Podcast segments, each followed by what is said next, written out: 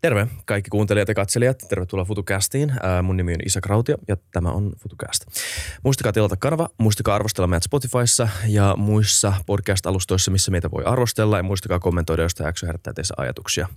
Nice. Kiva palata kesälomilta. Moi Tuumas ja moi Minna Palmbrut vielä. Mä kohta mä esittelen sitä kunnolla. Mutta terve kaikille. On kiva olla tässä täällä studiossa tekemässä jaksoja. Um, Mutta joo, meillä on tänään vieraana Helsingin yliopistosta laskennallisen avaruusfysiikan professori. Menikö oikein? Meni, kyllä. Ja Pinna. Tervetuloa. Kiitos paljon. Moi. Sä tutkit avaruussäätä Helsingin yliopistossa. Kyllä. Mitä se on?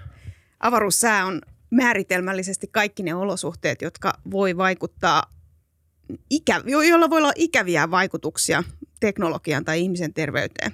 Käytännössä me puhutaan ihmisen terveydestä kiertoradalla, eli astronauttien terveydestä.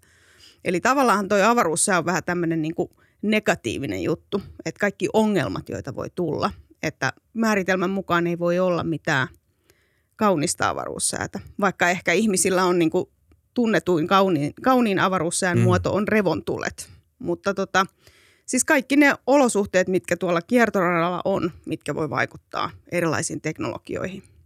Okei. Okay. Ja tota, Okei, ennen kuin hypätään tähän erittäin mielenkiintoiseen aiheeseen, niin laskennallinen avaruusfysiikka. Mitä sä teet siellä yliopistossa? Ja mikä on laskennallinen? Eikö, niinku, eikö kaikki avaruusfysiikka ole laskennallista? Tavallaan joo. Siis nyt on niin, että, että samalla tavalla kuin meillä on sää täällä maan päällä, niin meillä on siellä avaruudessa myöskin sää. Ja samalla tavalla kuin me tehdään täällä maan päällä laskennallista säätiedotusta, eli säätiedotuksethan on, perustuu säämallien ratkaisuihin – niin samalla tavalla me voidaan rakentaa tämmöisiä avaruussäämalleja, jotka sitten niin kuin laskennallisesti laskee eteenpäin niitä olosuhteita tavallaan e, yrittää ennustaa, että minkälainen, että jos meillä on alkuarvot tällaiset, niin mitä avaruussäätä meillä voisi olla tulossa. Eli tämä on siis laskennallinen avaruusfysiikka. Ja sitä tehdään isoilla superkompuuttereilla. verrattuna tähän maapallon – avaru, maapallon tota, säähän täällä maan päällä, niin meillähän on niin kuin ilmakehä, joka on niin kuin tämmöinen maa, aika pieni paikka verrattuna avaruuteen, joka on aika iso paikka. Sitten meillä on täällä maan päällä niin kuin nämä säähän vaikuttavat lait, eli käytännössä kutsutaan hydrodynamiikaksi.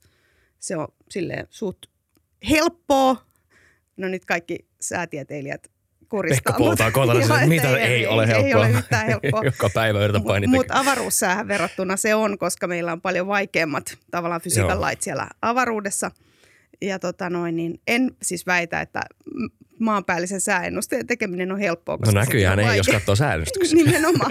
No ilmeisesti se on helppoa, että voi ennustaa, että, että tota, sää on samanlainen huomenna kuin mitä se on tänään. Mutta tota, mm.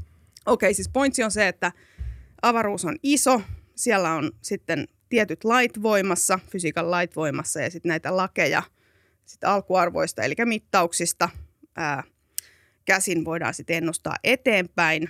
Ja sitten näitä mittauksiakin täällä maan päällä, maanpäällisen sään ennustamisessa on hirveästi.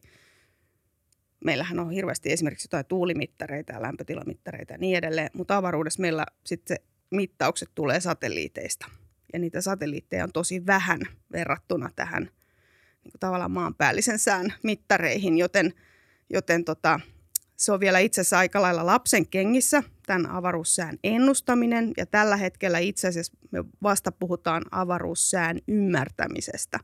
Eli yritetään ymmärtää, että mitä siellä oikein tapahtuu ja mitä, voi, mitä näillä tapahtumilla voi olla tota, sit vaikutuksia näihin teknologioihin. Hmm. Ja tässä on keskiössä aurinko. Joo. Meidän... Tai osittain keskiössä on aurinko. Okay. O- osittain keskiössä on meidän oma maapallon maapallo. Eli mut jatka vaan. Niin siis tavallaan, joo, kyllä mä ymmärrän, että meidän, niin kuin, meidän näkökulmasta tärkein on tietenkin, että mi- miten se sää vaikuttaa meihin täällä. Mutta siinä, mitä se avaruussää, mistä se ikään kuin tulee. Joo, siis itse asiassa just tosta noin, niin siis tavallaan osittain se tulee auringosta, mm mutta osittain se tulee tästä meidän maan omasta planeetasta. Eli mm. jos puhutaan nyt tästä auringosta ensin, niin auringosta virtaa koko ajan kaasua, joka on varautunutta, ja sitten me fyysikot sanotaan varautunutta kaasua plasmaksi. Eli sieltä koko ajan virtaa tämmöinen, siellä on tämmöinen tasainen plasmavirta tulee auringosta. Sitä kutsutaan aurinkotuuleksi. Mutta sitten joskus sieltä auringosta lähtee semmoisia isoja pilviä, semmoisia isoja purkauksia. Ja tota noin, nämä purkaukset sitten, kun ne ehtii tänne maan ää, kiertoradalle, niin ne sitten voi esimerkiksi ravistaa tätä meidän maapallon magneettikenttää, aiheuttaa erilaisia ilmiöitä sitten niin kuin tämän magneettikentän kautta ja, ja, ja näin edelleen. Tämä on niin kuin tämä tavallaan yksi osa tätä avaruussäätä. Mutta sitten meillä on itse asiassa semmoinen avaruussään ö, osasto, joka on oikeastaan kontrolloitu melkein pelkästään meidän maapallon magneettikentän olemassaolon takia. Ja tämä liittyy erityisesti säteilyyn. Eli jos lähetetään nyt satelliitti tuonne avaruuteen, niin kaikki satelliitti rakentavat insinöörit ensimmäisenä miettii säteilyolosuhteita. Ne miettii sitä, että montako millimetriä täytyy laittaa alumiinia avaruusalukseen, että se kestää siellä vaikeissa säteilyolosuhteissa. Niin tämä säteily on oikeastaan semmoinen asia, että sitä kontrolloi meidän maapallon oma magneettikenttä. Eli tavallaan meillä on niin kuin aurinko tässä keskiössä, mutta sitten meillä on semmoisia osia tässä avaruussäässä, mitkä, mitä kontrolloi meidän oma magneettikenttä. Mm-hmm, Okei. Okay. Puhutaan auringosta hetken, koska eikö se ole aika niin merkillinen esine? No onhan se aika hullu iso. se on iso plasmapallo. Mitä, mitä aurinko tekee? Miten se toimii? Siellä on, siinä on niin kuin, auringossa on tota, tää, nyt sitten tämä kohta ei ole ihan mun keskiössä mun uralla. Eli tota, mä en ole siis aurinkofyysikko, mä oon mm. enemmänkin magnetosfäärifyysikko. Eli se on tämä meidän maapallon lähiavaruus. Sen verran tiedän siitä auringosta, että siellä on siis, se on siis koostuu plasmasta. Siellä auringon sisällä on ydinreaktori, se on siis fuusioreaktori siellä, ja siitä tulee kaikki auringon energia. Ja sitten tota noin, siis se valo ja lämpö, mitä me täällä havaitaan auringosta maapallolla, niin se on peräisin auringon sisällä olevasta fuusioreaktorista. Ja tota, fuusio, kuten tiedät, niin sehän on sille, että atomit menee yhteen ja sitten, sitten tota noin, siitä tulee e-, energiaa ulos. Fissio taas on semmoinen, mm. että atomi ää, halkeaa ja siitä tulee energiaa. Joo, kyllä. Niin vetymolekyylit koska niin kuumaa ja Joo. Paino, paino, nyt mäkään itse tiedä siis, mitä, mutta siis painovoima on niin iso. Joo, just näin. Eli tota, siellä on paljon vetyä ja heliumia. Siis itse asiassa kaikki niin kuin alkuaineet, joita auringosta tulee, niin ne tulee niin kuin, tavallaan ne on tämän fuusion rakentamia. Mm. Eli siellä on niin kuin, ihan siellä auringon ytimessä siellä on paljon vetyä ja nämä vedyistä tulee heliumia – sitten kun kaksi vetyä menee yhteen, tulee heliumia ja sen takia auringossa on tietty määrä heliumia. Ja sitten sieltä tulee kyllä myös sit raskaampia aineita ja tota, muun muassa sieltä voi tulla esimerkiksi ihan pikkusen rautaa. Eli tota, tavallaan nämä alkuaineet, mitkä täällä me nähdään, niin ne on rakentunut tällaisissa tähtien ytimissä. Mutta tämä on siis asia, mistä mä en hirveästi tiedä, mutta tota, näin nyt kerroin nyt sulle, kun kysyin. Kiitos. Kiitos, kerroit. Mutta mun jää vaan mieleen se, kun sä sanoit, että ei ole olemassa mitään niinku kivaa aurinkosäätä. Joo. Ja siis okay, aurinkohan näyttää täältä päin aika kivalta ja mukavalta, etenkin kun se on lämmin, etenkin kesällä. Joo, Mutta niin. se on aika väkivaltainen Joo. esine. Hyvä pointsi. Siis, tota, ähm, siis tämä, että aurinko on lämmin ja sieltä tulee valo, sehän on tietenkin kiva. Mm. Mutta sitten tämä avaruussää liittyy niin kun ei tähän auringon lämpöön ja tähän valoon, vaan se liittyy just siihen auringon tavallaan tähän plasma-olomuotoon. Eli tota, nämä isot pilvet, joista mä äsken puhuin, tai nämä niin kuin, räjähdykset, mitä siellä tapahtuu ja isot purkaukset, joita tänne tulee. Onko niin, tämä se coronal mass ejection, jonka se, mä kuullut englanniksi? Koronan massapurkaus okay. suomeksi. Siellä on kahdenlaisia tämmöisiä niin kuin isompia purkauksia. Toinen on tämä koronan massapurkaus ja sitten toinen on niin sanottu roihu tai flare englanniksi. Ja tota, molemmista tulee niin kuin sitten paljon hiukkasia, jotka siis on plasmatilassa, eli ne on varautuneita hiukkasia. Ja tota noin, sitten nämä molemmat vaikuttaa tänne meidän maapallon olosu- olosuhteisiin just siellä kiertoradalla. Hmm. Ja miksi tätä on tärkeää tutkia? Hyvä kysymys. Ja nyt mä sanoin äsken, että se vaikuttaa sinne kiertoradalle. Toinen, mihin se vaikuttaa, se vaikuttaa ihan täällä maan pinnallakin. Eli tota, meillä on oikeastaan niin kuin, meillä on tavallaan ka- kahdenlaista avaruussään vaikutusta, jotka on niin kuin kaikista tärkeimpiä. Avaruussään vaikutuksia on ihan hirveästi, mutta täällä Suomessa ne kaksi, mitkä on tärkeimmät, on niin, tota, maanpintavaikutuksista on tämmöiset niin sanotut geosähkökentät tai geomagneettisesti indusoituneet virrat. Eli on semmoinen ilmiö kuin induktio, on fysikaalinen ilmiö kuin induktio. Ja tota noin, niin, kun meillä tulee niitä hiukkasia tänne maapallolle sieltä auringosta, niin ne vaikuttaa siten, että ne tekee tämmöiset suuret virtajärjestelmät tuonne yläilmakehän yläosiin – ja nämä isot virtajärjestelmät, noin megaampeerin virrat suunnilleen, niin ne kuvaa tänne maapallon pinnalle geosähkökentän ja tämä sähkökenttä sitten ajaa kaikissa pitkissä johteissa ylimääräisiä tasavirtoja. Esimerkiksi rautateissä, sähköverkoissa, kaasuputkissa, mikä tahansa johtavaa ainetta oleva pitkä johdin, vaikka valtamerten väliset noin tota, sähkö, ää, piuhat, niin sinne voi tulla tämmöisiä ylimääräisiä sähkö, tota, tasasähkö, tasavirta, virtoja. Ja tota noin, tämä on sitten ongelma. Esimerkiksi sähköverkoissa, esimerkiksi Ruotsissa on kaatunut sähköverkko silleen, että sinne on tullut tämmöinen ylimääräinen sähkövirta. Sitten Kanadassa on kaatunut sähköverkko sen takia. Suomessa ei ikinä. Et Suomen sähköverkot on hirveän hyvät ne ei tota, ole kertaakaan kaatunut näiden avaruussääilmiöiden takia.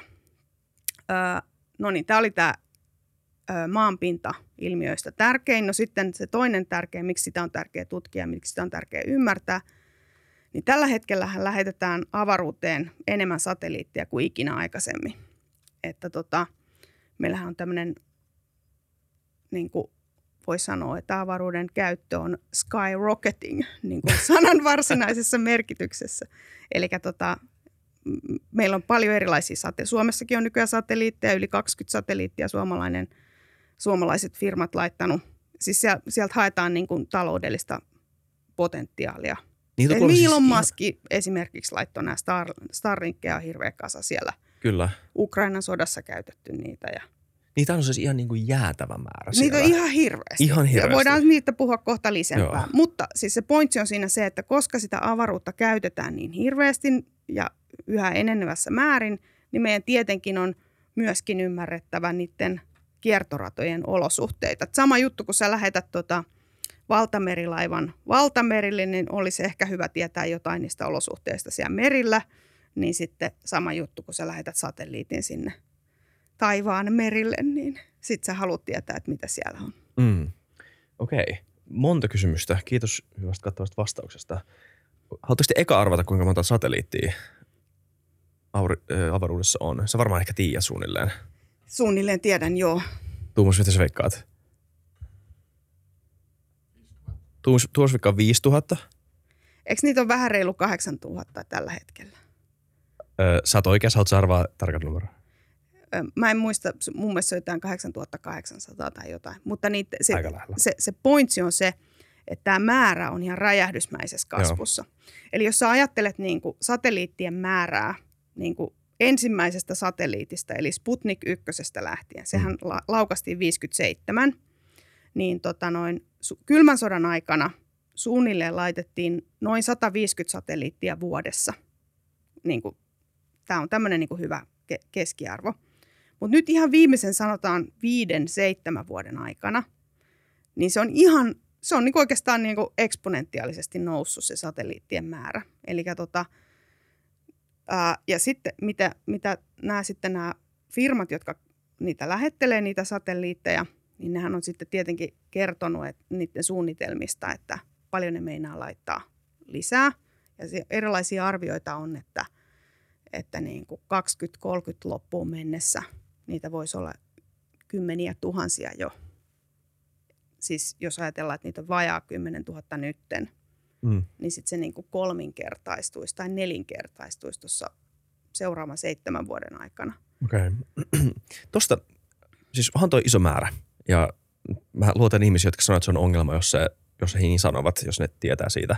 Mutta avaruus on aika iso, eikö vaan? Eikö sinne mahu 10 000, parikymmentä tuhatta Joo, satelliittia? tavallaan kyllä mahtuu. Öö, siinä on semmoinen juttu, että äm, siellä on se, niin kuin, tietyt kiertoradat on ne arvokkaat osat. Eli niitä satelliitteja lähetetään niin kuin, oikeastaan kahdelle niin kuin, tärkeälle kiertoradalle. Toinen on geostationaarinen rata. Eli geostationaarinen rata on silleen kiva, se on niin kuin noin kuuden maansäteen päässä maapallon keskipisteestä. Eli se on semmoinen paikka, että kun sä laitat sinne satelliitin, niin se satelliitti pysyy koko ajan niin kuin samassa paikkaa ö, suhteessa suhun, kun maapallo kiertää. Eli se pysyy tavallaan koko ajan sun yläpuolella. Ja sen takia kaikki tota, ää, matalan latitudin maat, joihin Suomi siis ei kuulu, niin ne haluaa laittaa omat esimerkiksi sääsatelliittinsa sinne geostationaariselle radalle. Ja sen takia geostationaarinen rata on silleen, että kun sä oot saanut sinne sen sun satelliitti sinne tiettyyn slottiin, niin sä haluat pitää sen slotin. Mm. Koska tota, jos sinne tulee joku muu sinne huudeille, niin sittenhän sun satelliitti on heti vaarassa tavallaan. Ja tavallaan muun muassa sääsatelliitit just tehdään silleen, että ne laitetaan sinne tiettyyn paikkaan ja sitten aina kun ne on tehnyt sen hommansa loppuun, niin sitten ne nostetaan semmoiselle niin sanotulle hautausmaaradalle ja sitten laitetaan uusi satelliitti siihen paikalle. Eli tavallaan tälleen täyttyy tämä geostationaarinen rata. Ja siellä on itse asiassa aika paljon nyt satelliitteja sille, että melkeinpä voisi sanoa, että geostationaarinen rata on vähän niin kuin silleen nyt tavallaan kontrollissa, koska ne slotit on siellä käytössä, mutta mm. mut, mut toisaalta... Niin kuin, täynnä. Niin, että sinne ei oikeastaan viittisi hirveästi enempää laittaa, koska siellä tulee tätä romuongelmaa. No okei, okay. tämä on siis geostationaarinen rata on yksi asia. Sitten on nämä polaariradat on toinen. Eli tota, Suomen kannalta tietenkin tärkeämpi polaarirata on semmoinen rata, mikä kiertää maapalloa niin kuin pohjois- ja etelänapa napaa tota, niiden kautta. Ja tota, siellä sitten niin kuin se melkeinpä niin kuin halutuin rata, no, halutuimmat radat lähtee niin kuin noin 500 kilometristä ylöspäin. Ja tota, se on semmoinen paikka, se noin 500 kilsaa, että siellä toi maapallon ilmakehä ei enää hirveästi jarruta sen satelliitin. Et se on jo sen verran ohut siellä, että se satelliitti oikeastaan pysyy siellä sille ihan kivasti.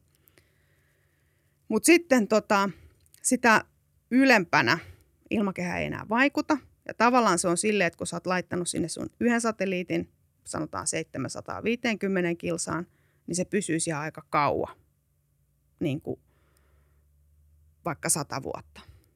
Ja sitten, nyt sitten tietenkin kysymys on siitä, että mitä mä oon ymmärtänyt, että nämä firmat niin miettii tässä, että mikä laitetaan satelliitteja, niin ne niin tietenkin miettii sitä, että jos se laitetaan alemmas kuin 500 kilsaa, niin silloin joutuu käyttämään paljon ajoainetta, eli löpöä, että sen pystyy pitämään siellä sen radan sillä oikealla korkeudella, ettei se lähde niin kuin alaspäin se satelliitti ilmakehän vaikutuksesta.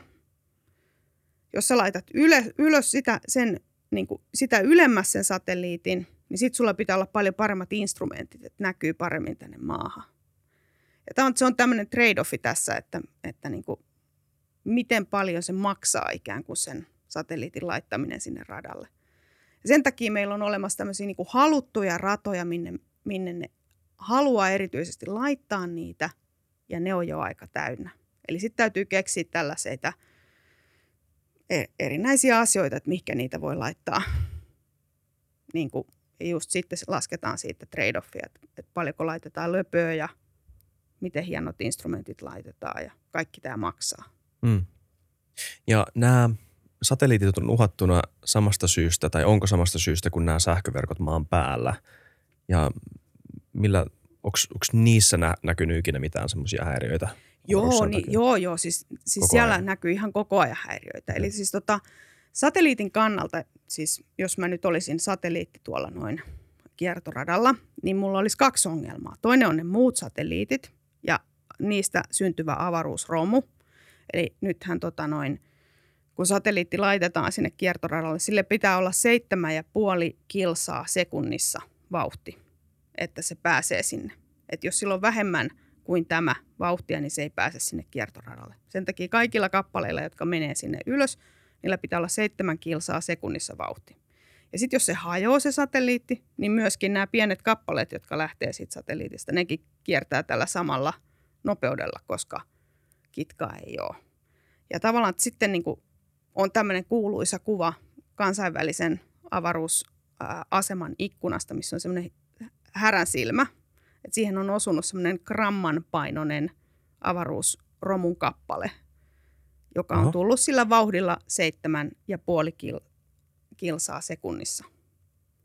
Ja sä voit laskea, että tota, ihan tämmöinen perusfysiikan lasku, joku, joku lukiolainen voisi esimerkiksi laskea tämmöisen, tota, että paljon pitää olla, tota, että mit, niin kuin, mitä se vastaa esimerkiksi, kun osuu kivi tuulilasiin moottoritiellä. Ja mä voin kertoa sen vastauksen. Se Joo. on noin nyrkin kokoinen kivi. Eli tota, koska sitä liikemäärää on niin paljon, kun se vauhti on niin suuri. Vaikka se massa on pieni, niin vauhti on kuitenkin aika hirveä. Niin sä et halua tällaisia kappaleita sun satelliittiin osuvan yhtään. Et yhtään. Mutta niitä tietenkin osuu koko ajan. Erityisesti geostationäärisellä radalla niitä osuu aika paljon. Myöskin sitten täällä polariradoilla on paljon avaruusromua. Siellä on siellä just siellä 750 kilsassa, siellä on semmoinen oikeastaan semmoinen aika paha romupilvi, joka on syntynyt siitä, että, että satelliitteja on törmäillyt toisiinsa. Ja sitten kerran oli tämmöinen kiva, kiitos paljon, kiinalaiset osu omaan satelliittiinsa ohjuksella, joka just oli siellä korkealla. Niin no, sitten siitä tuli tietenkin hirveä kasa sitä romua. Niin sä et, sä et halua sitä, että tämä on siis se yksi asia. Romu Joo. on siis yksi ongelma. Sitten se toinen ongelma on tämä avaruussää. Eli tota noin, niin, silloin se käytännössä se kysymys on just tästä säteilystä, mistä puhuttiin aikaisemmin. Eli että tämä säteilyn määrää niin kuin kontrolloi just tämä meidän oma magneettikenttä ja auringon aktiivisuus myöskin. Ja sitten joskus tiettyinä aikoina sitä säteilyä voi olla ihan hirveästi, sitten joskus vähän vähemmän. Ja se siis on tämmöinen dynaaminen, mikä vaihtelee niin kuin päivästä ja vuodesta toiseen. Miten tota, äh, minkälaisia nämä avaruussään vaihtelut on? Kuinka isoja ne on toisistaan ja kuinka usein ne tapahtuu? Ja... Joo, eli nämä isoimmat avaruussään tota, vaihtelut, niin ne tulee just sieltä näistä auringon isoista purkauksista. Ja, niitä... ja itse asiassa hetken, toi mielenkiintoinen kysymys, koska siis kun puhutaan säästä, niin jos, jos on vaan sitä purkauksesta kyse, niin mikä se purkaus on? Joo, se on semmoinen suuri plasmapilvi. Sä voit ajatella, että se on niinku pilvihiukkasia, mm. mutta sitten ne hiukkaset on varautuneita, jolloin se on plasmaa. Miksi se purkautuu? No siellä tavalla? auringossa, tota, aurinko on magneettisesti aktiivinen tähti ja siellä on tota, semmoinen 11-vuotinen aktiivisuussykli. Ei, ei mennä niihin yksityiskohtiin, mistä se sykli syntyy. Mä voin kyllä kertoa senkin, jos kiinnostaa. Mutta tota, nyt puh- sanotaan vaan, että siellä on semmoinen sykli. Eli 11 vuoden välein aurinko on niin kuin magneettisesti erittäin aktiivinen ja silloin se purkaa näitä, tätä y, tavallaan ylimä, ylimääräistä magneettikenttää niin kuin pois sieltä. Ja sitten 11 vuoden välein se on tota, sit vähemmän aktiivinen ja silloin näitä purkauksia tulee vähemmän. Ja tota, nyt me ollaan menossa kohti maksimia. Eli tota, meillä oli tämmöinen suht pitkä auringon minimi tässä näin viimeiset vuodet ja nyt ollaan menossa kohti maksimia. Ja sen esimerkiksi näkee sitten, että Helsinginkin latitudeilla voidaan ruveta näkemään enemmän esimerkiksi revontulia ja niin edelleen. Nytkin oli maaliskuussa revontulia täällä ja nämä revontulet niin kuin liittyy just näihin isoihin purkauksiin täällä matalilla latitudeilla. Lapissa niitä voisi näkyä enemmänkin. Mutta okei, siis nämä purkaukset liittyy tähän magneet- auringon magneettiseen aktiivisuuteen. Ja sitten kun tulee tämmöinen, näillä purkauksilla on tietenkin koko, voi olla pieniä purkauksia, tai sitten voi olla semmoisia ihan hirveitä massiivisia monstereita. Ja totta, niilläkin on tämmöinen koko luokitus tavalla, että näitä pieniä tulee niin kuin käytännössä tilastollisesti kerran kuukaudessa, jos lasketaan siis koko tämän auringon pilkkusyklin yli. Ja sitten näitä ihan valtavia massiivisia, niin niitä voi tulla vaikka kerran sadassa vuodessa tai kerran sadassa viidessäkymmentä vuodessa. Eli mitä isompi purkaus, niin sen harvinaisempi se on.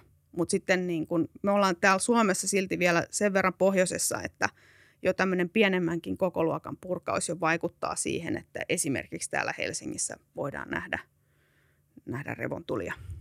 Tarkoittaako se, että me ollaan myös alttiimpia semmoisille samanlaisille häiriöille, mitä esimerkiksi Ruotsissa tapahtuu? Joo, eli nämä, tota, jos nyt puhutaan just näistä geomagneettisesti indusoituneista virroista, jotka siis voi vaikuttaa esimerkiksi sähköverkkoihin, niin niitä tapahtuu täällä pohjoisilla leveysasteilla useammin mm. kuin matalilla.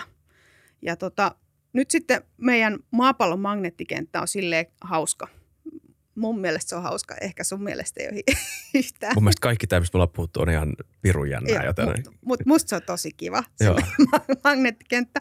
Ja tota, se on silleen, että mitä suurempi purkaus on kyseessä, niin sitä matalammalle esimerkiksi meidän revontulivyöhyke siirtyy. Eli tavallaan nämä, niin nämä meidän avaruussään ilmiöt, ne on mitkä meidän kannalta on tärkeitä täällä Suomessa, niin ne on keskittynyt siihen, missä revontulet on. Ja revontulethan on tämmöisillä kruunumaisilla vyöhykkeillä niin kuin molempien napojen ympärillä. Eli pohjoinen revontulivyöhyke menee siellä Lapin, Lapissa yleensä. Ja sitten mitä suurempi purkaus, sen matalammalle se tulee. Ja tämmöisessä keski, kokoisessa purkauksessa tulee tänne Helsinkiin. Sitten kun tulee vähän isompi purkaus, se menee tuonne Keski-Eurooppaan. Ja sitten kun tulee tämmöinen megaluokan monsteripurkaus, niin silloin se voikin, tota, on, on historiallisia niin kun, tietoja siitä, että joskus on näkynyt revontulia esimerkiksi Karipialla, wow. joka on siis ihan hirveän matalalla. Ja tavallaan niin kuin se, että missä näitä avaruussääilmiöitä, just näitä maanpinnan ilmiöitä voi tapahtua, niin on, on oikeastaan funktio siitä, että missä ne revontulet on.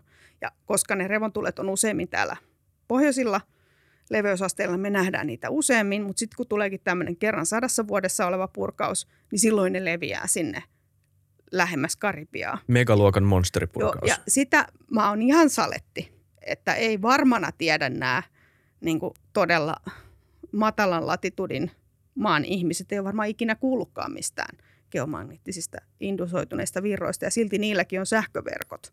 Eli tavallaan niin kuin, nyt kerron sulle vielä semmoisen mm-hmm. jutun tässä näin, että edellinen tämmöinen megaluokan monsteripurkaus tapahtui 1859, josta on nytten yli 160 vuotta. Eli me venaillaan seuraavaa. Me venaillaan seuraavaa. Se tilastollinen uusiutumistodennäköisyys on just kerran sadassa tai sadassa viidessäkymmenessä vuodessa. Eli meillä on historiallisia niin kuin lähteitä, josta niin kuin porukka on ihmetellyt, että mitäs noita valot on tuo taivaalla. 1770 oli yksi tämmöinen, kun jossain Japanissa luultiin, että nyt Kioto palaa tai jotain tällaista. Niin siitä ollaan päätelty, että silloin oli revontulet aika alhaalla matalilla latitudeilla. 1859, 1921 mutta sen jälkeen ei ole sattunut näin isoja. Mm. Se seuraava nyt sitten tulee ihan varmasti. Tiedetään se niin kuin tästä tilastosta, mutta tota noin, kysymys on sitten siitä, että miten me ollaan niin kuin varauduttu siihen. Täällä Suomessa tilanne on aika hyvä, että me ollaan niin kuin näiden sähköverkkojen suhteen tosi hyvin varauduttu. Eli Suomen sähköverkot pysyy todennäköisesti näin mulle on kerrottu tuolta Fingridiltä, että pysyy tota noin kunnossa, vaikka tulisi tämmöinen monsteripurkaus. Miksi? Tai saako ne kertoa? Siellä meillä on tota semmoinen muuntajatyyppi, joka kestää hyvin näitä ylimääräisiä tasavirtoja. Mutta hmm. läheskään kaikissa maissa ei ole tällaisia muuntajia. Että tota, ö, Suomessa on jo tehty semmoinen ratkaisu sille sähköverkolle, että – että ne niin kuin kestää näitä tasavirtoja. Se on kuulemma, kuulemma niin kuin kalliimpi muuntajatyyppi, mutta sitten se on niin kuin parempi tavalla häiriö, häiriöiden suhteen niin kuin vähemmän herkkä. Mutta esimerkiksi Ruotsissa mm. tai Venäjällä ei ole ollenkaan, täl- tai siis ne ei ole yhtä hyvin varautuneita tässä suhteessa. Liittyykö tämä Suomen niin kuin ylipäätään korkein, korkeampaan varautuneisuus tasoon. Et voiko tällä olla jotain, niin kuin, suojaako myös joltain elektromagneettisilta pulsseilta, joka joku niin kuin toinen ehkä valtiokin saattaa ö, lähettää tänne jollain, hyö, jollain hyökkäyksillä? Tota, Suomi on, siis mun nähdäkseni, mitä mä nyt on näistä varautumispiireistä ymmärtänyt ja jo, jonkun verran tehnyt niiden kanssa yhteistyötäkin. Suomi on niin kuin, niin kuin yllättävän hieno niin kuin varautumismielessä. Eli meillä on aika paljon tällaista varautumissuunnittelua tehty. Meillä on niin kuin, ja, tota, ja tämä sähköverkkoasia on yksi näistä. On, on ymmärretty, että sähköverkot on niin tämmöinen primäärinen. Että jos ei sähköä ole, niin sitten voi olla niin kuin tosi huono tilanne esimerkiksi sairaaloissa tai vesihuollossa tai jossain. Ja tota, se on aika hyvin niin kuin hoidettu se sähköhomma. Öö, ja tota, mm, näistä elektromagneettisista pulseista se täytyy sanoa, että tämmöinen purkaus siis ei ole semmoinen elektromagneettinen pulssi, että siinä on taustalla vähän eri fysiikka. Okay.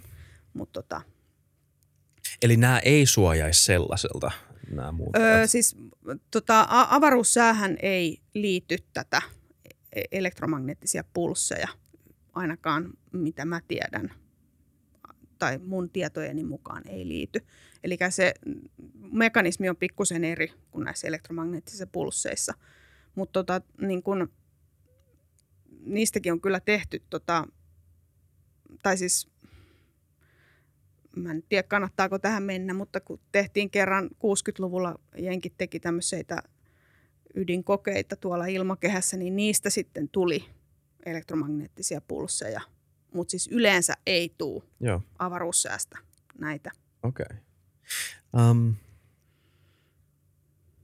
siis jep, mä, ehkä me voitaisiin vähän jäädä tähän just juttelemaan siitä, että jos tämmöinen megaluokan monsteripurkaus tulee, niin miten se voisi vaikuttaa, että mitä skenaarioita tällä on suunniteltu, miten, miten niihin on varauduttu. No Suomessa kuulemma suht hyvä tilanne, mutta tota, voiko se vaikuttaa minkään muuhun kuin just sähköverkkoon? Voiko se vaikuttaa suoraan laitteisiin? Koska no, sä mainitsit muutaman niin kuin aika perustavaa laatua olemassa niin perusinfraa, vesihuolto, bla bla bla, mutta kaikki meidän laitteet, Joo. meille elämä, meidän elämään tärkeät laitteet on sähkö, sähköisiä ja digitaalisia nykyään. Joo, eli tota, mä johdan tämmöistä konsortioa, joka niin kun just yrittää miettiä sitä, että mitä tämmöinen megaluokan purkaus voisi tehdä suomalaiselle infralle. Se on Suomen Akatemian rahoittama tämmöinen Carrington-konsortio, jossa tätä asiaa siis tutkitaan. Ja, ja tota noin, tätä muuten, by the way, täytyy just tehdä laskennallisin menetelmin, koska tavallaan niin kuin, että jos tämmöinen olisi jo tapahtunut ja meillä olisi ikään kuin havaintoja siitä – niin silloinhan me ei jo tiedettäisi, mitä siitä tapahtuu. Mutta mm. sen takia me niin kuin näillä malleilla just niin kuin yritetään tavallaan niin kuin saada selville, että miten suuria ne ilmiöt sitten oikeasti on. Ja tässä tota noin, on siis oikeastaan kaksi yhteiskunnan kannalta niin kuin tärkeää asiaa. Toinen on nämä sähköverkot, mistä jo puhuttiin, mutta toinen ää, ja mun mielestä jopa jossain määrin tärkeämpi on satelliittien – paitsi satelliittien kunto siellä kiertoradalla, niin myös niiden lähettämän signaalin laatu. Eli tota, nyt kun tulee tämmöinen iso avaruussääeventti tai tapahtuma, niin paitsi että se satelliitti voi mennä epäkuntoon ihan sen avaruussään takia, ää, niin myöskin niiden lähettämät signaalit, eli se on se tavallaan se tuote, minkä takia me niitä satelliitteja ylipäätään lähetetään, että – eihän olisi mitään järkeä lähettää satelliitteja, jos emme saata sieltä sitä dataa alas tavallaan. Niin tämä data, niin se voi sitten myöskin niin kuin, voi tota noin korruptoitua tosi pahastikin. Se voidaan jopa menettää tämä signaali. Ja tämmöisen ison megaluokan purkauksen aikana, niin paitsi että ne satelliitit niin kuin voi mennä niin kuin epäkuntoon, varsinkin vanhemmat satelliitit voi mennä epäkuntoon tai jopa ne voidaan menettää, mutta tämä signaali on se, se se kysymys. Nythän tällä hetkellä mehän käytetään satelliittisignaaleita niin paljon, että me ei enää edes muisteta, että ai niin, nämä on satelliittisignaaleita. Mm. Esimerkiksi karttanavigaatio kännykässä perustuu satelliittisignaaliin, satelliittinavigaatio. Niin jos me menetetään tämä signaali, niin kuin vaikka tämmöisen ison myrskyn ajaksi, sanotaan, että tulee tämmöinen iso megaluokan pläjäys, niin tota, jos ne satelliitit vaikka selviäiskin siitä ja ei hajoisi, niin me kuitenkin tultaisiin todennäköisesti menettämään se signaali ainakin vähäksi aikaa tämän myrskyn, myrskyn aikana. Ja silloin niin kuin tyyliin kysytään, että, tota, että okei, no sitten ruvetaan kysyä, että osaatko käyttää karttaa, kun sä ajat autoa. Ja tota noin, se on ehkä helppo kysymys. Mutta sitten niin kuin nämä kaikki logistiikkaketjut, ty, nehän on aika usein niin kuin just nimenomaan satelliittisignaalin varassa, valtamerilaivat, niin nekin tarvitsee, sitten niiden tarvitsee kaivaa nämä sekstantit esiin sieltä. Toivottavasti niillä on siellä jossain kaapissa koipallojen seassa sekstantit sitten ja, ja tälleen. Ja tämä on tänä vuonna. Siis jos miettii, kuinka paljon mehitään automatisoida ja tekoälyistä mm-hmm. meidän laitteistoa tämän vuosikymmenen loppuun mennessä. Et jos tämä nyt vielä venaa viisi vuotta tai kuusi vuotta tai seitsemän vuotta tämä megaluokan monsteripurkaus seuraava sellainen, niin mitä sitten tapahtuu? Just niin. Ja, t- ja tämä on mun mielestä on ihan älyttömän tärkeää, koska nyt niin kuin tota, jos me puhutaan niin kestävän, kestävän avaruuden, tai siis avaruuden kestävästä käytöstä, niin hirveän moni vetää siitä heti sen johtopäätöksen, että okei, no – se on se romu, on se kestävyysaspekti siellä, että, se on, että meidän täytyy päästä eroon tästä romusta, muuten me ei voida kä- käyttää avaruutta kestävästi. Mutta oikeasti vähemmän ymmärretty kestävyysaspekti on just tämä, mitä sä äsken sanoit. Tämä, että tällä hetkellähän siis tota, ihmiskuntahan on niin kuin, siis tämän, sen takia, että tänne tulee niin paljon porukkaa, eli siis väestö, väestön määrä on, on niin suuri – Eli tavallaan tätä maapalloa planeettana ei voi, voida pitää kauhean kestävänä, ellei sitten digitalisoida. Sehän on se syy, mitä varten nyt digitalisoidaan oikeastaan. Eli tavallaan niin kuin näiden seuraavien vuosikymmenien aikana tämä niin kuin vihreä siirtymä ja digitaalinen siirtymä, niin se on niin kuin, sitä niin kuin tehdään voimakkaasti. Sitten eräänä päivänä, jos me ollaankin niin kuin täysin – digitalisoituneita. Me ollaan täysin riippuvaisia niin kuin jostain digitaalisesta infrastruktuurista. Ja sitten tapahtuu tämmöinen megapläjäys. Niin mitä sitten? Eli mm. se on niin kuin hyvä kysymys mun onks, mielestä. Onko teidän kerholla, anteeksi mä kutsun sitä kerhoksi, mä en muista mikä se oli. Konsortio. Konsortio, niin onko teillä mitään vastausta siihen? No, tai mitään siis, niin kuin, niin. siis tässä niin kuin oikeastaan niin kuin palataan siihen, mistä aloitettiin. Eli tota, mä sanoin, että avaruussään ennustaminen on vaikeaa. Ja se on vaikeampaa kuin maanpäällisen sään ennustaminen. Vaikka maanpäällisen sään ennustaminenkin on vaikeaa, niin tota, kuitenkin niin tota, se on kumminkin niin vaikeaa ja niin lapsen kengissä, että tavallaan niistä ennusteista niin kuin, ei ne nyt hirveän hyvin pidä paikkaansa. Mm. Ja tota, oikeastaan kysymys on niin siitä mun mielestä. Siis mun mielestä tärkeämpää olisi ymmärtää, miten se avaruus toimii. Ja sitten vasta yrittää ennustaa. Eikä niin päin, että ensin yritetään ennustaa niin kuin näillä huonoilla menetelmeillä, mitä meillä nyt on. Ja sitten jotain yrittää sanoa siitä – tietenkin menetelmät paranee koko ajan, mm. mutta siinä on nämä ongelmat, mistä mä puhuin aikaisemmin. Eli että me, me ei saada hirveästi dataa ja avaruus on iso ja fysiikka on vaikeaa ja niin edelleen. Niin tota noin, oikeasti mun mielestä tällä hetkellä pitäisi niin kuin panostaa siihen, että me ymmärretään se avaruussää niin hyvin, että me osataan sitten tulevaisuudessa myöskin ennustaa sitä paremmin. Tämä on niin kuin yksi asia. Toinen asia on se, että meidän pitäisi myöskin pystyä kategorisoimaan ne kaikki teknologiset ongelmat, mitä tästä voi syntyä, niin että me voidaan niin kuin tämän, tavallaan sen infran kautta varautua erikseen. Että ta, niin kuin, nyt tämä tämmöinen megaluokan pläjäys, se on, tunnetaan ää, Carringtonin e- eventtinä, Carringtonin tapahtumana. Tota, semmoinen englantilainen harrastelija-astronomi Richard Carrington oli rakentanut semmoisen mittalaitteen, jolla se havaitsi sen purkauksen. Eli se näki niin kuin paperillaan. Se oli tehnyt semmoisen sy- systeemin, millä se pystyi heijastamaan sen purkauksen lähdön niin kuin paperille. Se katteli sitä paperia yhtäkkiä, tuli kauhean valovälähdys ja sitten oli, että ei helkkari, että nyt on tapahtunut jotain ihan ihmeellistä. Ja siitä 17 tuntia alkoi nämä tota, avaruussäätapahtumat täällä maapallon päällä. Meillä silloin oli jo joitakin mittalaitteita, että me tiedetään näistä mittalaitteista, että mitä silloin tapahtui. Eli tämmöinen todella iso purkaus tulee alle vuorokaudessa maahan. Tämmöinen keskikokoinen tai pieni purkaus, sillä menee noin kolme päivää. Ja tällä hetkellä meidän avaruussääennusteet on tavallaan niin kuin, vähän niin kuin räätälöity sellaiselle avaruussäälle, mitä me ollaan nähty. Eli tämmöiselle keskimääräiselle tai jopa kauniille avaruussäälle. Hmm. Onko tosiaan niin, että me ei olla nähty mitään edes ei, lähellekään isonta? Ei olla. Joo. Et se oli silloin 1921 oli se viimeinen, joka oli melkein yhtä iso kuin Carringtonin eventti.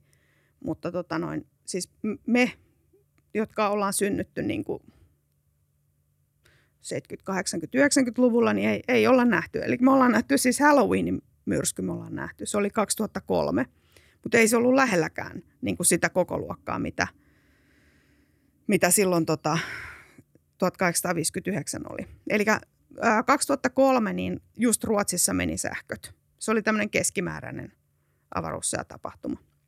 Mutta siis se tämmöinen keskimääräinen tulee kolme päivää, niin me voidaan tavallaan niin kuin, tällä hetkellä ne avaruussäät palvelut toimii silleen, että katsellaan sitä aurinkoa, arvioidaan, että mitkä niistä aktiivisista alueista voisi niin kuin purkautua – ja sitten vaikka jos me nähtäisikin, että se purkautuu, niin tavallaan niin kuin me siitä purkautumishetkestä, niin meillä on kuitenkin kolme päivää aikaa niin kuin varautua.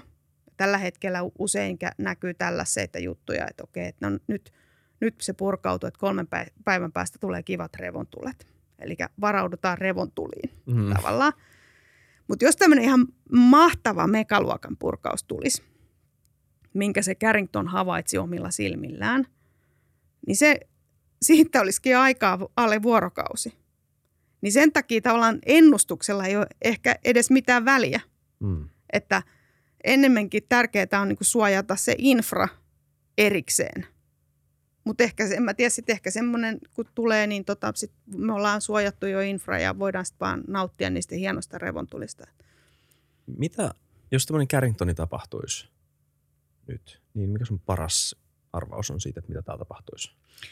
No mä luulen, että tota, sähköt varmaan pysyisi silleen ainakin suunnilleen, ainakin Suomessa.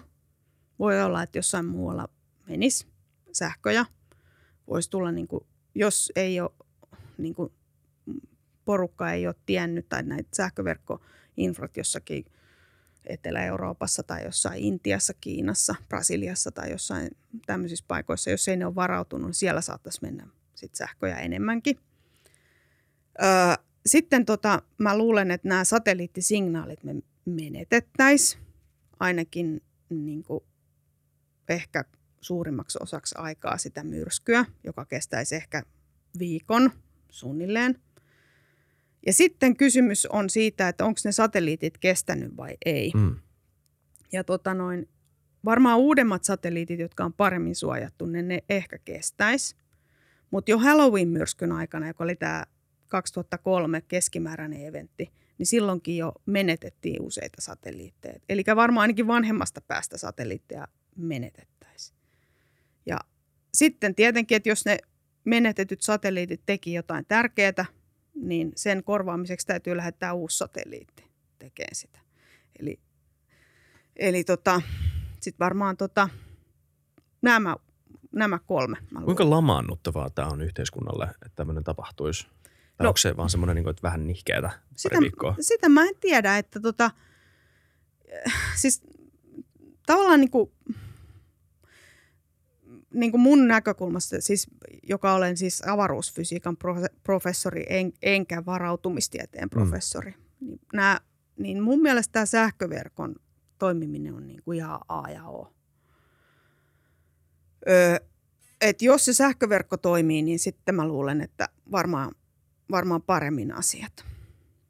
Mutta tota noin, sit mä en niin kuin tiedä sitä, että miten niin kuin suuria tämmöisiä, tämmöisiä ongelmia voi tulla siitä satelliittisignaalien menetyksestä. Et se, on, se on itse asiassa aika vaikea, vaikeaa edes niin kuin, kun niitä on niin hirveästi semmoisia palveluita, mitkä on satelliittisignaaleiden varassa. Et mitkä niistä on niitä oikeasti niitä heikkoja lenkkejä, niin, niin mä en tiedä. Okei. Okay. Um, maan magneettikenttä. Mikä se on? Miten se toimii? Joo. Meillä on siis maapallon, maapallon sisällä on tämmöinen suuri sauvamagneetti. Ja fysiikasta voin kertoa, että aina kun on virta, sähkövirta, joka tekee lenkin, niin se aiheuttaa semmoisen suoran magneettikentän. Eli maapallon tuolla ytimessä menee semmoinen vähän niin kuin semmoinen vir- virta, joka aiheuttaa tämmöisen suuren sauvamagneetin. Eli tästä ilmentymä on kompassit. Mm. Sä voit katsoa kompassista, ahaa, ahaa, se näyttää pohjoiseen. Eli se on, kompassin niin kuin toiminta perustuu siihen, että meillä on se suuri sauvamagneetti siellä. Mistä se virta tulee siellä ytimessä? Se on vissiin niitä ytimen suljaliikkeitä. En ole ihan varma tästä, mutta tota, näin on ymmärtänyt. Mutta mut meidän, niin meidän planeetta itsessään tuottaa Joo. sähköä. Joo, tai, tai tätä sähköisesti varautunutta virtaa. Siis siellähän on niin kuin meidän, meillähän on siellä vissiin aika paljon kaikenlaista uraania, uraania mikä sitten tuottaa tämän lämmön. Että jos sä niin kuin kaivat ison kuopan tai niin kuin tämmöisen... Tosi ison niin, kuopan. Niin sieltähän tulee lämpöä sitten. Joo, kyllä. Niin, niin tota, se on, luulisin, että se on tämän saman homman ilmentymä. Okei. Okay. Okei. Okay. Eli siis meillä on semmoinen, meillä ei ole siis mitään sauvaa siellä, mutta se, sinne muodostuu ikään kuin sauvamainen jonkunnäköinen magneetti. Joo, siitä virrasta, mikä siellä Okei. Okay. Ja mistä se menee, me puhutaan siis niin kuin magnetic pole, Joo. tämmöisenkin mä oon kuullut tota englanniksi. Yes, just näin. Eli meillä on tota, se maapallo ja silloin pyörimisakseli. Eli pyörimisakselin pohjois- ja etelänapa on, on niin tämä geografinen pohjois- ja etelänapa. Sitten tämä sauvamagneetin ää, niin kuin akseli ei ole ihan täsmälleen samassa kuin tämä pyörimisakseli, vaan se on pikkusen vinossa. Ja tota noin, suunnilleen Kanadan siellä Grönlannin, siellä Hudsoninlahden kohdan päällä. Siellä on tämä magneettinen pohjoisnapa. Ja sitten ei ihan suoraan sitä kohti etelässä, vaan se on pikkusen sivussa siellä etelän navan. Antarktiksella on etelänapa. Ja sitten tota noin, nämä on niin kuin ne, missä tavallaan magneettinen latitudi on 90. Ja sitten meillä on myöskin ek- magneettinen ekvaattori, joka on aika lähellä magneet, tota, tätä tavalli, siis geografi, geografista ekvaattoria. Mutta sitten tota, eli tavallaan me voidaan rakentaa tämmöinen magneettinen koordinaatisto samalla tavalla kuin me voidaan rakentaa pohjois- ja eteläkoordinaatisto. Mm. Eikö se ole totta, että navat, magneettiset navat pitää löytää ikään kuin etsimällä? Että niitä ei oikein, koska nehän liikkuu koko ajan. Joo, tai siis joo, siis se on totta. Eli tämä, mikä aiheuttaa tämän sauvamagneetin – niin siis se on siis tämmöinen virtaus. Ja tota noin, me tiedetään historiasta, että tämä virtaus muuttuilee ja tota, nämä napojen paikat on niin kuin vaihtanut useita kertoja. Eli että pohjoisnavasta on, magneettisesta pohjoisnavasta on tullut magneettinen etelänapa ja päinvastoin. Ja nyt joidenkin arvioiden mukaan tämmöinen vaihdos on just nyt käynnissä. Mä en tiedä, pitääkö tämä paikkansa. Mä, tämäkään ei ole ihan mun korealaani. Mutta tota noin, se on niin kuin liikkunut tämä Pohjoisnavan paikka niin kuin a, joitakin asteita niin kuin viimeisten vuosikymmenien aikana. Ja tota, Mutta tämmöinen niin kuin vaihdos, että ne navat vaihtaisi paikkaansa, niin se kestää kumminkin varmaan jotain 100 000 vuotta tai jotain mm, semmoista, okay. että, että me puhutaan niin kuin kuitenkin sitten – ö, aika pitkä. Että et tavallaan tällä hetkellä meidän kannattaa olla enemmän kiinnostuneita siitä avaruussäästä ja sitten satelliittien määrästä kuin tästä magneettisten napojen paikasta. Okay. Tai siis niin kuin, kyllähän meidän kannattaa siitäkin olla kiinnostuneita noin niin kuin sivistysmielessä, mutta siis silleen niin kuin, tavallaan tämän niin kuin varautumismielessä, niin, niin kannattaa varautua näihin lähiaikojen juttuihin ennemmin kuin siihen, mitä ta- voi tapahtua sadan tuhannen vuoden päästä. Mm. Yksi juttu, mitä mä tajusin, että mä en vielä kysynyt sulta, vähän niin kuin määrittelykysymys. Öö, mikä on semmoisen koronan massapurkauksen ja roihun ero? Joo, hyvä kysymys. Tota, Tämä on itse asiassa, öö, okei, okay, no mä en mene yksityiskohtoihin. Tota, koronan massapurkaus on siis käytännössä semmoinen suuri pilvi, jossa on paljon vähemmän energeettisiä hiukkasia. Ja roihu on myöskin tämmöinen purkaus, mutta sieltä tulee sitten erittäin paljon, tai ei niin paljon kuin siinä koronan massapurkauksessa määränä, mutta enemmän energeettisiä hiukkasia. Eli hiukkasen energiahan kertoo sen, että mit, miten suurta vauhtia se hiukkanen kulkee. Ja tota, tämmöisessä koronan massapurkauksessa on paljon öö, keskienergiaisia hiukkasia ja sitten roihussa on vähemmän hiukkasia, mutta ne on kaikki todella energeettisiä. Eli ne, ne tulee tänne niin kuin käytännössä valon, valon nopeudella ne, ne hiukkaset, jotka siinä roihussa purkautuu. Ja sitten tästä johtuen niin näiden niin kuin vaikutukset tähän avaruussäähän on pikkusen erilaiset. Eli tämä koronan massapurkaus ikään kuin ravistelee tätä meidän maapallon magneettikenttää ja ne avaruussääilmiöt johtuu tämän magneettikentän nopeasta vaihtelusta sen ravistelun seurauksena. Kun taas sitten roihupurkauksessa ne ö, korkeaenergiset hiukkaset, niin ne menee sitten tota, tulee tänne ilmakehään ja sit muuttaa sen ilmakehän rakennetta siten, että ne estää tai vaikeuttaa sen satelliitin signaalin kulkemista. Eli hmm. tämä on, tota, tää on, tää on tota noin, niin avaruussään niin kun näitä vaikutuksia, niitä on ihan hirveä kasa. Hmm. Mutta nämä kaksi on tärkeimpiä meidän kannalta Suomessa. Tämä magneettikentän nopeat vaihtelut ja sitten niin kun sen niiden ää, il, ilmakehän olosuhteiden muuttuminen, joka vaikuttaa siihen signaalin etenemiseen. Tota, kannattaa muuten käydä katsomassa varmaan videoita tämmöisestä massapurkauksista. Ne on aika kauniin näköisiä. Joo, Vaikka kyllä. ne siis näyttää kauniit videossa. Oikeastihan ne on ihan massiivisia ja tosi väkivaltaisia purkauksia. Muutenkin jos aurinkoa katsoo läheltä semmoisista, en tiedä onko ne havainnevideoita, mä en tiedä pystyykö aurinkoa kuvaamaan niin tarkkaan. Varmaan oikeasti pystyy. Joo, siis meillä on niinku useita semmoisia satelliitteja, jo, mm. joilla on niinku, jotka niinku tota, sitten tarkkailee sitä aurinkoa ja siellä on niinku kahdenlaisia instrumentteja. Toiset on semmoiset, jotka niinku laittaa sen tumman lätkän siihen auringon päälle niin, että se auringon valtava kirkkaus ei vaikuta. Sitten voi tutkia sitä koronaa, eli sen auringon ilmakehää ja minkä, miltä se näyttää. Näissä koronagrafikuveissa, niitä kutsutaan koronagrafikuviksi, niin niissä näkee just nämä isot purkaukset, että kuinka ne lähtee sieltä pinnalta semmoisina isoina niin kuin, ö, valtavina möykkyinä. Ja sitten meillä on sellaisia ö, instrumentteja, jotka niin kuin sitten tutkii, katsoo sitä suoraan sitä auringon pintaa. Ja niissä näkyy sitten nämä magneettisesti aktiiviset alueet, eli käytännössä auringon pilkut, eli tämmöiset mm. niin kuin mustat alueet sen auringon pinnalla. Eli erilaisilla instrumenteilla voi tutkia sitä aurinkoa. Mm. Mutta tota, sitten sat, satuitko muuten tietämään? Mä, mä kerron sulle... Todennäköisesti en. mä kerron sulle tämmöisen jutun, että myös meidän oma maapallon magneettikenttä, sekin, purkau, sekin tekee tällaisia samanlaisia purkauksia. Aa.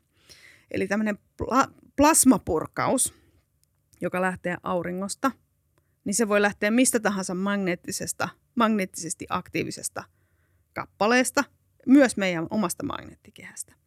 Ja meidän oma magneettikehän purkaukset tapahtuu niin kuin meidän niin kuin magneettikehässä siten, että ne, ne on sitten ne, jotka niin kuin nä, aiheuttaa nämä kaikista parhaimmat revontulitapahtumat. Eli että jos haluan, että, että moni ihminen sanoo tälleen suoraan, että auringosta peräisin olevat hiukkaset ö, aiheuttavat revontulia ö, niin kuin ilmakehässä. No tästähän voisi päätellä, että okei, ne varmaan näkyy sitten, että ne suoraan tulee ne hiukkaset sinne ilmakehään ja suoraan näyttää ne revontulet. Mutta tämä itse asiassa ei pidä paikkaansa, vaan näiden auringosta peräisin olevien hiukkasten täytyy ensin saada vauhtia meidän om- magneettikehän omissa tapahtumissa, että ne näyttää niin kuin kaikista parhaat revontulet. Eli hmm. kaikista parhaimpiin revontuliin liittyy meidän oman magneettikehän tota, tapahtumat. Eli tota, moni puhuu auringon purkauksista, mutta, mutta se ei ole, tota, mutta, mutta ei ole tietoinen, että myös meidän oma magneettikehä pur, purkautuu välillä. Lähettää semmoisia isoja plasmapilviä Vaikuttaako ne sitten mitenkään meidän... Varmaan johonkin toiseen planeettaan ja niin varmasti, osuu, kato joo. se Marsiin. Marsilaiset on siellä ihan kauhuissa. joo, näin on. Taas, Taas sieltä tuli tuonne hirveä röyhtäsy. Että eikö tämä auringon röyhtäsyt riitä? mitä, tota, ähm, mitä revontulet oikeasti on? Siis kun näkee revontulia, niin mitä ne on? Joo.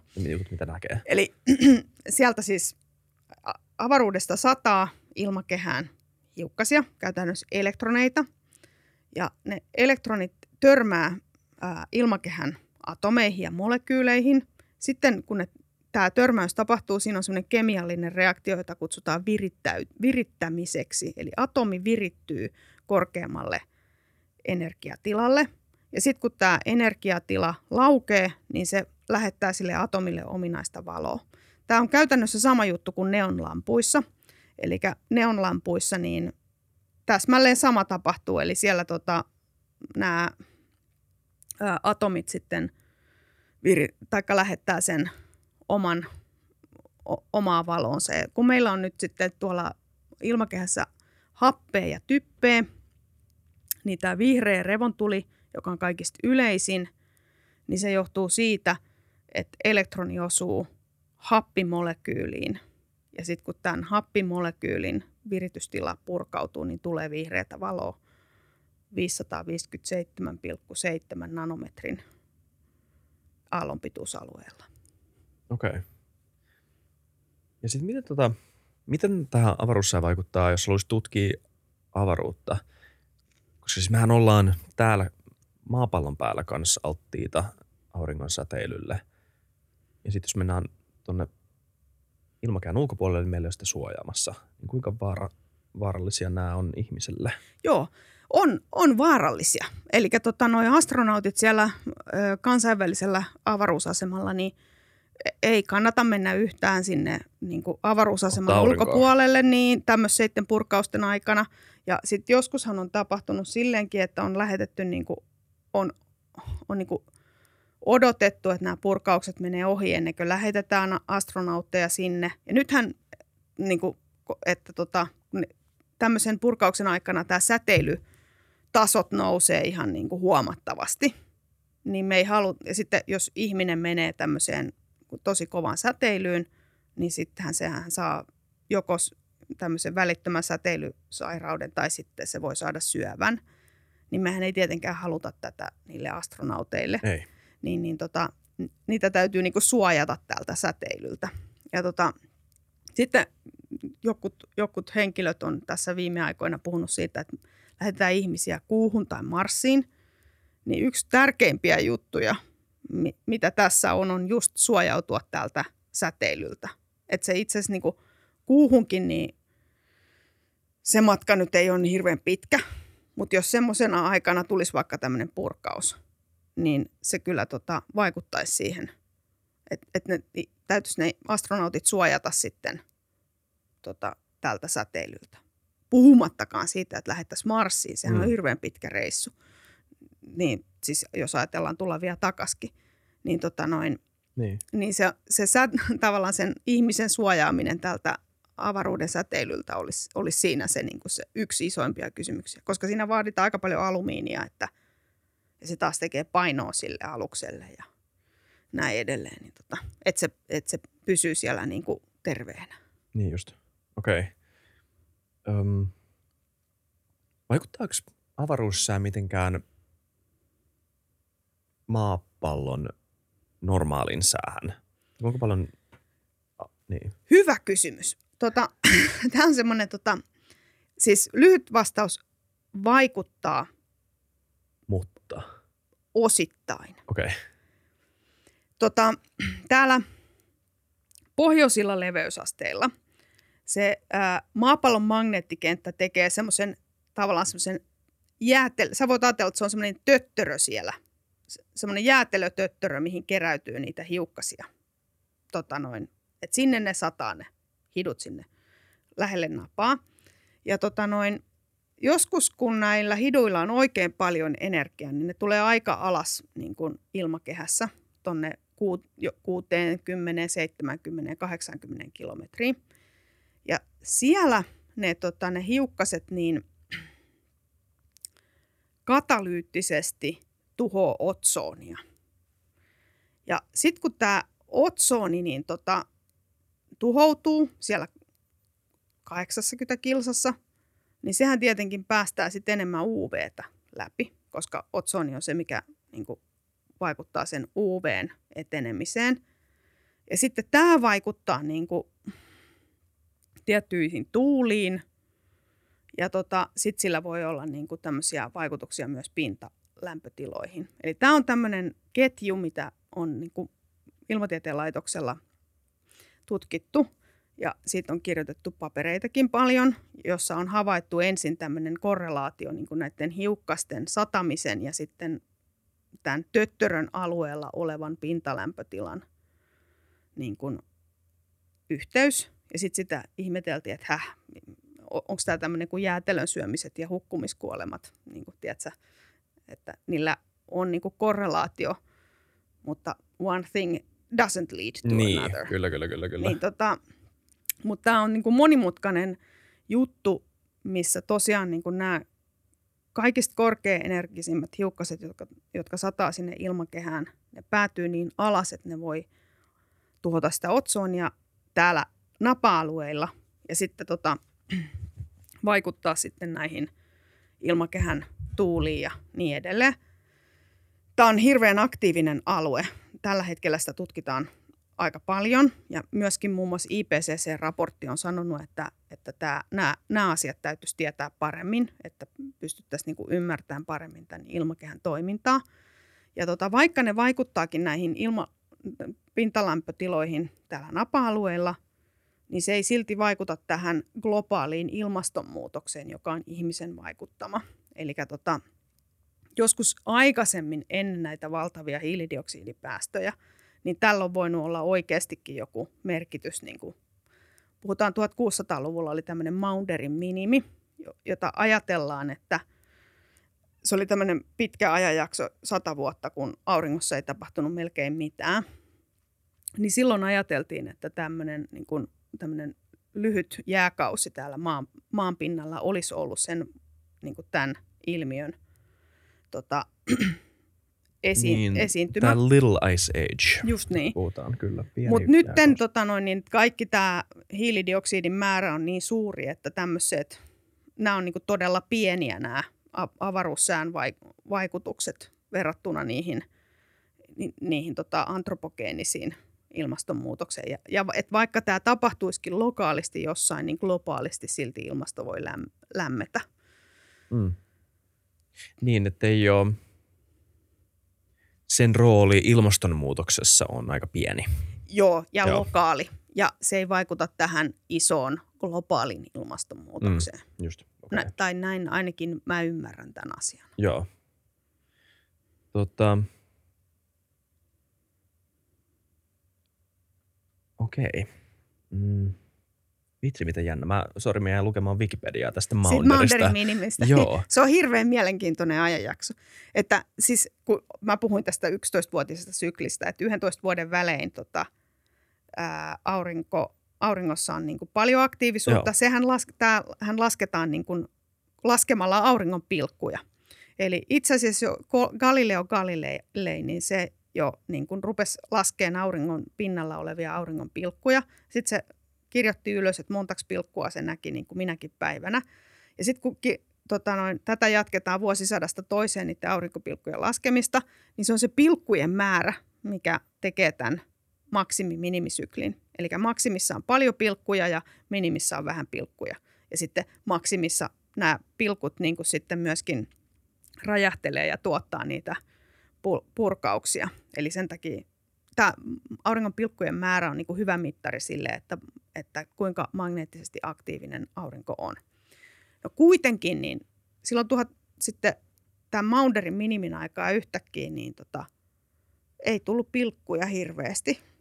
Et se oli niin kuin ihan tota noin, että ei, e, ei löyt, näkynyt niitä pilkkuja siellä. Sitten mä en tiedä, tapahtuiko siinä niin silleen, että yhdessä vaiheessa sit porukka oli silleen, että no ajaa, että niitä ei enää ole siellä, että tota, no ei lasketa sitten enää. Ja tavallaan osa siitä voi uh-huh. olla niin kuin sitä, että niitä pilkkuja niin. ei ole löydetty niin, että niitä ei ole laskettukaan. Et sitä ei ihan varmasti tiedetä, että kauan se oikeasti kesti. Mutta kuitenkin niin useiden tämmöisen normisyklien aikana yhtäkkiä kävikin niin, että aurinko ei ollutkaan yhtään magneettisesti aktiivinen – mutta nämä kuitenkin, mä mietin tuota just, että tämä perustuu, öö, tämä ei perustu mihinkään moderneihin arvioihin siitä, että kuinka monta aurinkopilkkua silloin oli, vaan tämä perustuu tietoihin siitä, kuinka paljon on raportoitu. Just niin, kyllä. Et ja sit, siinä voi olla tuommoinen niin kuin, Joo. bugi, että jengi ei ole vaan katsonut Näin, niitä. Ei ole laskenut, niin, koska tota, tota, tuli, tultiin siihen tulokset, että jaa, no ei siellä enää ole niitä pilkkuja. Koska tämä luku on aika hullu, siis 28 vuoden aikaperiodin sisällä vuodesta 1672-1699 havaintoja tai havainnot kertoo noin 50 avaruuspilkusta, kun taas moderneina aikoina samanlaisessa aikaikkunassa tyypillinen aurinkopilkkujen määrä on 40 000 50 000. Joo, hy- hyvä sä sanoit ton, että kuinka pitkä se oikeasti. Mä sanoin äsken virheellisesti 100 vuotta. Siis se oli siis näköjään noin 30 vuotta, kun niitä ei ollut niitä pilkkuja. Joo, tai siis tässä on, ta, joo, mä en tiedä mistä, tämä lukee täällä Wikipedia-sivussa no, kyllä. Tämä on varmaan ihan, ihan hyvä arvio kyllä joo. kuitenkin. Eli kumminkin niitä yhtenä päivänä ei ollut niitä pilkkuja ja sitten tota, silloin sitten tu, oli samaan aikaan tämä Little Ice Age, eli hirveän kylmät ajanjaksot ja muun muassa Suomessa oli nälähätä ja hmm. Keski-Euroopassa oli nälähätä ja kun niin kuin sadot ei onnistunut, oli niin kylmä. Sittenhän on niin kuin paljon erilaisia historiallisia pätkiä, että – että tota, miten ei sadot kasvanut. Ja sitten on, on ajateltu, että se on tämä sää silloin on ollut ehkä niin kuin tekemisissä sen kanssa, että silloin ei ollut niitä auringonpilkkuja. Mutta se oli silloin 1600-luvulla, kun ei ollut vielä mitään tehtaita eikä muita päästöjä. Että mm. tavallaan, että nyt tänä päivänä tulee niin hirveästi tätä hiilidioksidia, että se kyllä peittää alleen kaikki tällaiset niin kuin, pienemmät jutut. Joo, niin kyllä. Se lämpenee muiden mekanismien takia.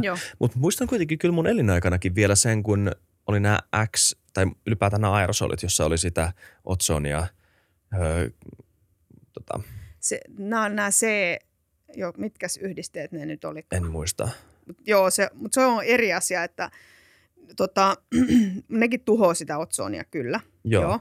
Ja sittenhän tuli tämä kansainvälinen sää, lainsäädäntö, että kyllä. niitä ei saa enää olla. Ja sittenhän Jep. se rupesi tota, se otsoniaukko niin kuin, tavallaan... Niin- Itsestään niin, korjautumaan, Niin, että sitten nyt, nyt ei enää ole mitään hirveitä otsoniaukkoja. Eli itse asiassa tällä hetkellä, niin kun, kun tulee tämmöinen niin isompi otsoniaukko, niin se onkin itse asiassa aika usein näiden – avaruudesta satavien hiukka, hiukkasten tota, aiheuttama. Mm. Mutta pienet aplodit ihmiskunnalle, että saatiin niin, niin. Siis se, on, se on totta, että kerran on ainakin onnistuttu jostain sopiin. Että nyt tätä samaa sopimiskulttuuria lisää, kiitos, niin tota, vaikka tähän ilmastonmuutoshommaan. Niin. Mm, se olisi kiva. All right. Um, mitä tota, sä puhuit siitä, että um, nyt ei varmaan kellekään jäänyt epäselväksi, että tämä on tärkeä asia, tätä pitää tutkia, tätä pitää tietää, niin mitkä on ne seuraavat semmoiset niin isot ö, mullistukset, joita sä ootat tässä kentässä? tota, ensinnäkin mä odotan ihan hirveästi sitä, että tota, tulee lisää superkompuuttereita, mm. siis noita superkoneita, kun nyt tota, tää, me, me, mun ryhmässä rakennetaan tämmöistä maailman tarkinta avaruussäätämallintavaa tota noin, avaruussäämallia, jonka nimi on Blasiator. Ja tota, sitä ajetaan niin kuin maailman isoimmissa superkoneissa. Ja mitä isompi superkone, sen parempi. Ja tota, esimerkiksi meillä täällä Suomessa on nyt tämä Lumi-superkone, joka on sinne Kajaaniin laitettu. Sehän on nyt maailman kolmanneksi nopein tällä hetkellä. Niin mehän ajetaan siellä lumissa niin kuin ihan regulaaristi tota, sitä meidän mallia. Ja tota, ää, mitä enemmän me niin kuin, tavallaan, jokainen ajo, mitä me nähdään, ne mallitulokset tulee sieltä, sieltä superkompuutterin u- uumenista, niin ne on niin kuin kaikki on sille, että ei hitsi, että ihan mahtavaa, että ai näinkö, tältäkö tämä oikeasti näyttää. Hmm. Eli tavallaan, että me nähdään niin kuin sellaisia ilmiöitä, mitä on niin kuin mon, monia kymmeniä vuosia havaittu, mutta joita ei ole pystytty selittämään ollenkaan, koska ei ole ollut tarpeeksi satelliitteja. No kun meillä nyt on tämmöinen koko maapallon magneettikehän kattava todella tarkka simulaatio, jota ajetaan näissä superkompuuttereissa. Ja kun me nähdään niitä malliajotuloksia, me nähdään, niin kuin, että mistä ne syntyy, että miksi ne ilmiöt syntyy. Nyt just tuli tota, tänä kesänä ulos tämmöinen Nature Geoscience-paperi näistä just näistä maapallon magneettikehän plasmapurkauksista yhtenä esimerkkinä, mikä me pystyttiin niin kuin tutkimaan tällä meidän uuden mallin avulla. Eli se on ihan mahtavaa, että tavallaan niin kuin, että me nähdään niin kuin ne tulokset ja me ollaan täällä Suomessa ensimmäisinä, jotka voidaan niin kuin katsoa niitä, että et, et, ai, ai, ai tästä tämä johtuu. Mm. Sitten kaikki muut niin kuin maailmassa on silleen, niin kuin, että ettekö te nyt voisi Kertokaa jo, nyt suomalaiset niin, meille että mitä. julkaiskaa nyt äkkiä nämä tulokset, että, että me sa, et, kun, siis tiedehän toimii silleen, että lähetetään julkaisuita ja sitten muut voi referoida niitä julkaisuita tai tutkia lisää Joo. niiden julkaisuiden perusteella. Ja ihan hirveästi tulee sellaisia meille, että ettekö te nyt äkkiä saa näitä jul, ulos, ulos näitä tuloksia. Mutta tämä on aika niin kuin siisti juttu. Te, tässä lukee, että et, um, as of January 2023 tämä on Euroopan nopein supertietokone. Joo, niin on. Ja maailman kolmanneksi nopein. Ja siis sehän on, sehän on ihan mahtava, siis mahtava juttu. Mä en tiedä, kuinka moni suomalainen tietää tämmöistä asiaa, mutta Suomessa on ollut tota noin, niin, jo 80-luvulta ja sitä ennenkin jo tämmöinen pitkäjännitteinen ää, strategia niin kuin laskennan kehittämiseksi. Et on, on nähty jo kauan aikaa, kymmeniä vuosia sitten ollaan nähty Suomessa, että tämä laskenta on tämä, mikä niin kuin on tulevaisuuden ala. Ja siihen on pitkäjänteisesti panostettu ja tuloksena nyt niin kuin kymmenien vuosien panostuksen tuloksena me nähdään nyt, meillä on siis maailman kolmanneksi nopein kone Kajaanissa ja Euroopan nopein. Ja tota, tämä on niin kuin oikeasti semmoinen asia, että tota, aika moni on niin kuin mullekin sanonut näin, että siis sehän on vielä ihan uskomaton se Kajaanin kone. Se on, Mm. mm. semmoinen, se on niin kuin hiilin, hiilijalanjälki on sillä negatiivinen, Okei. mikä on silleen niin kuin ihan, niin kuin ihan uskomatonta. No se johtuu siitä, että kun siitä koneen pyörittämisestä tulee lämpöä ja sillä sitten osittain lämmitetään sitä Kajaania. Niin, tota noin, niin jos sen lämpö tehtäisiin jostain jollain muulla tavalla, niin sen hiilijalanjälki olisi niin kuin sitten, tai siis se on pois siitä hiilijalanjäljestä. Eli se on siis negatiivinen. Siis täällä pystytään, niin kuin Suomi on paikka, jossa tämän pitkäjänteisen laskentastrategian takia meillä A on ihan mahtavat koneet ja B, ne on kestävät. Ja nyt sitten toiset niin kuin Euroopan seuraavaksi suurimmat koneet on Italiassa ja Espanjassa. No arvaa, onko niiden hiilijalanjälki negatiivinen? Ei todellakaan. Että siellähän joudutaan, kun siis konesalia täytyy Mm. jäähdyttää, niin, tota noin, niin siellähän menee energiaa siihen, kun on niin lämpimiä. Tänäkin vuonna vissiin 45 astetta lämmintä ollut siellä niin kuin ulkona, niin onhan se niin kuin ihan hirve, hirveästi menee energiaa siihen, että Mm. jäähdytetään sitä konesalia. Ja itse asiassa mulle on sanonut niin kuin aika tämmöiset merkittävät laskennallisen alan ihmiset, että tulevaisuudessa ainoastaan Su- Suomeen kannattaa Euroopassa tehdä tämmöisiä isoja koneita, koska A, meillä on tämä tietotaito CSCllä ja sitten B, täällä on niin kivat kelit niin kuin verrattuna näihin. Mm. Et tota, et, et se on kyllä siis se, hirveän harvoin suomalainen niin kuin oikeasti itse niin kuin tulee ylpeäksi siitä asiasta, että meillä on oikeasti johonkin asiaan panostettu ja nyt me nähdään nämä hedelmät. Tämä on tosi hieno juttu, tämä supertietokone. Ellei, mä en tiedä, tiesit, ootko kuullut tätä tai seurannut tätä ö, Etelä-Korean, siitä kun ne löysi sen huoneenlämpöisen, tai nythän tätä ei ole vielä kai toistettu missään tätä koetta, mutta tota, he onnistu luomaan suprajohtaja, joka toimii Ai jaa. huoneen lämmössä. Okei, mä en ole kuullut tuosta. Joo, Mielenkiintoista. mutta siis väitetysti kai. Tai, siis, tai siis ainahan pitää olla skeptinen, jos yksi ihminen julkaisee yhdestä Niin, yhden raportin jostain tietenkin, tai yksi instituutio. Mutta tota, jos se on totta, niin sehän muuttaa myös ihan kaiken. Joo, siis fysiikassa on tota, Koska siis suprajuhde pitää olla Mm. kylmä, eikö vaan? Joo, siis nä- näin se on, tota, että sitä suprajohtavuutta ei ole saatu aikaan kuin tosi kylmissä. Mutta tämäkin on sitten semmoinen juttu, että tämä ei ole mun ala, että mä en Okei. hirveästi tiedä tästä. Mutta Mutta toistaiseksi, kun tätä vielä ei pystytä, pystytä tekemään, niin kiva, että on Suomessa.